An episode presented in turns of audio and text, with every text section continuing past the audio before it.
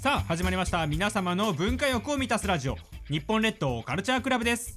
パーソナリティは銭湯電気保養協会ケンチンとワンダフルボーイズサックスのミッキースニーカーブルースレコードオーナーペペヤスだ以上いつもの3人でお送りしますこの番組は 78.1MHz イエス FM で放送しています FM プラプラ有線でもお聞きいただけます詳しくはウェブでイエス FM と検索してくださいそれでは日本列島カルチャークラブ第125回始まりますよろしくお願いします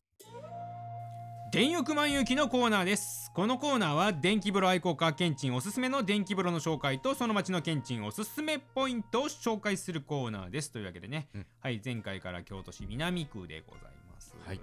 ねあのーあれですね JR より南側らへん、うんうん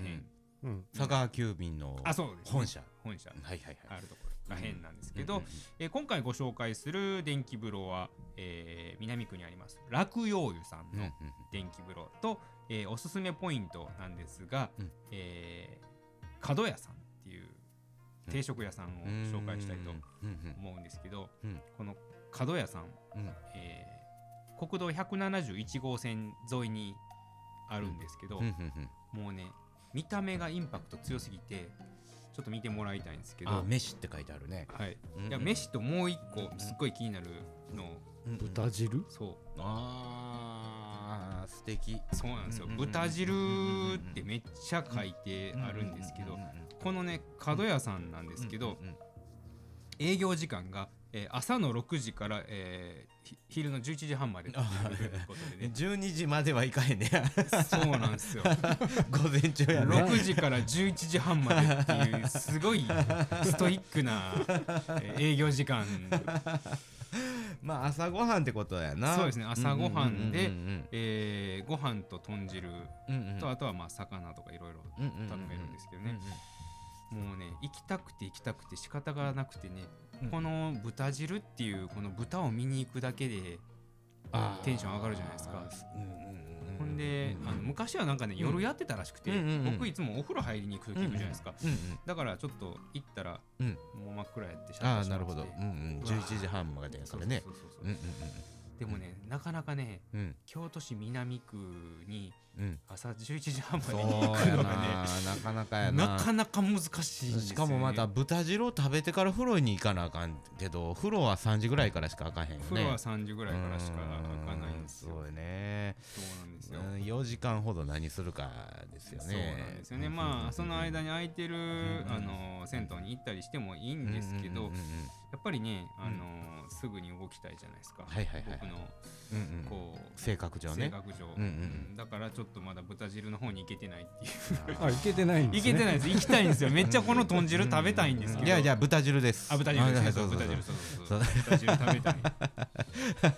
です けどそううんうん難しいなそううんうんうでんその豚汁に行けなかった悲しみを、えー癒してもらった、えー銭湯がこちら落葉湯さんというわかりました。え、落葉、落葉湯さん、何、何時まで空いてるのかな。落葉湯さんは、えー、と12時までですね、ああ、十二時までか。はい、じゃあ、 14時逆。から10 24時までそうか、逆に六時間待たなあかんってことか。そうですねあーそうですそれは難しいか。そうなん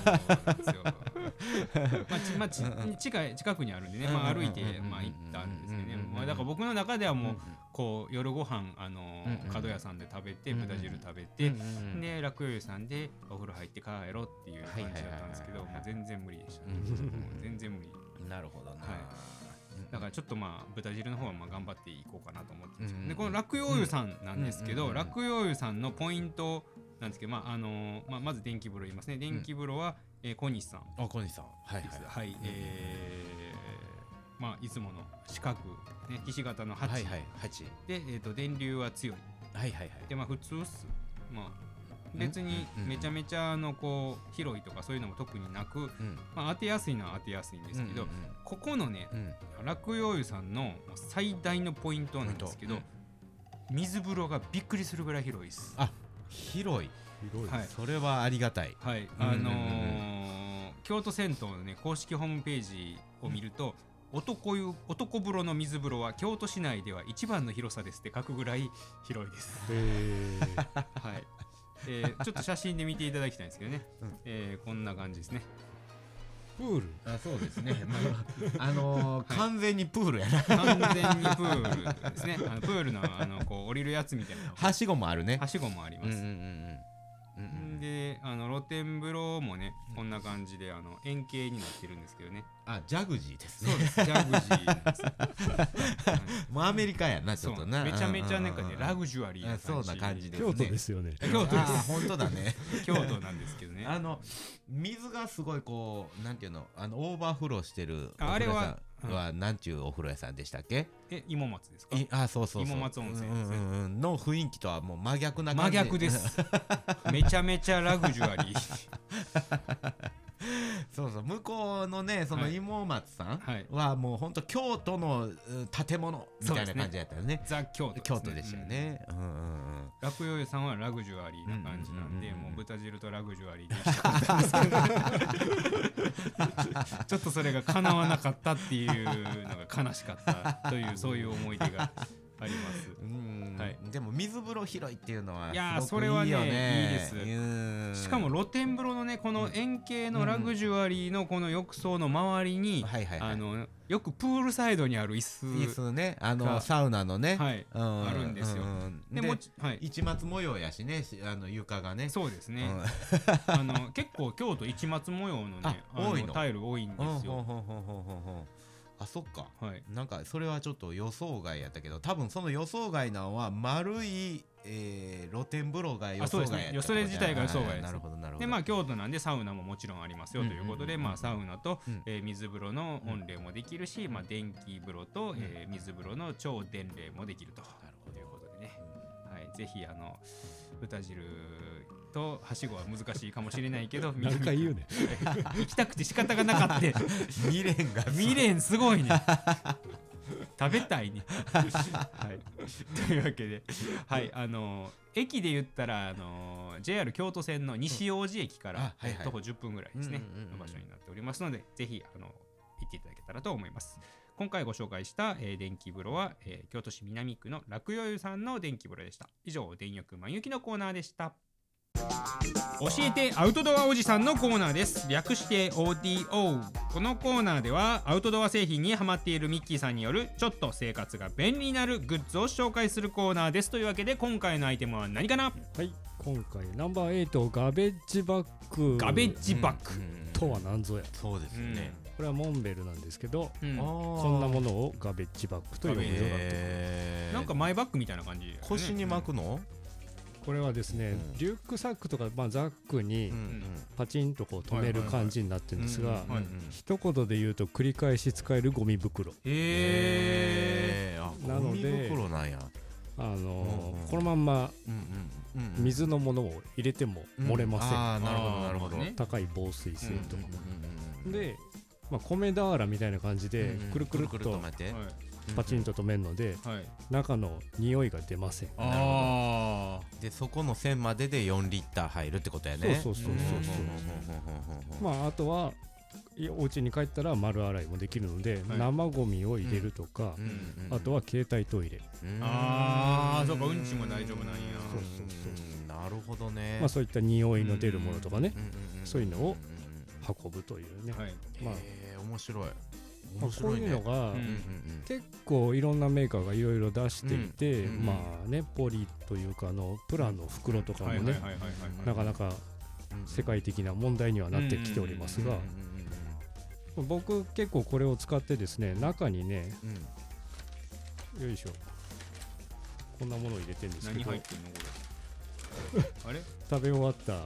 ポテトチップスポテトチップスの袋なんですけどはいはいはいはいこれが優秀でですねああはいはいはいこの頃ねこのついてるタイねプうんうんうんうんあパチパチできるやパつチねンとあはいはいできジるでッきるプタイプうんのうんうんうんまあお菓子の袋ですよあーさらに二重で入れるってことそうねいうことですあーはいはいはいはいこの食べ終わった袋をこの中に入れといてうんうんう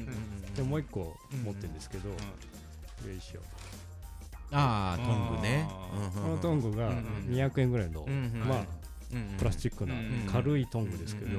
どこれでゴミを拾うとクああなるほどねで結構ね今ねうんマスクが落ちてるんですよああそうそうそうそうあーマスクねマスクはめちゃくちゃ落ちてるうん山道うんでうんうんうんでまあそれとかうんまあ落とすつもりはなかったんだけれど、アメちゃんを巻いてたピラピラっとしあ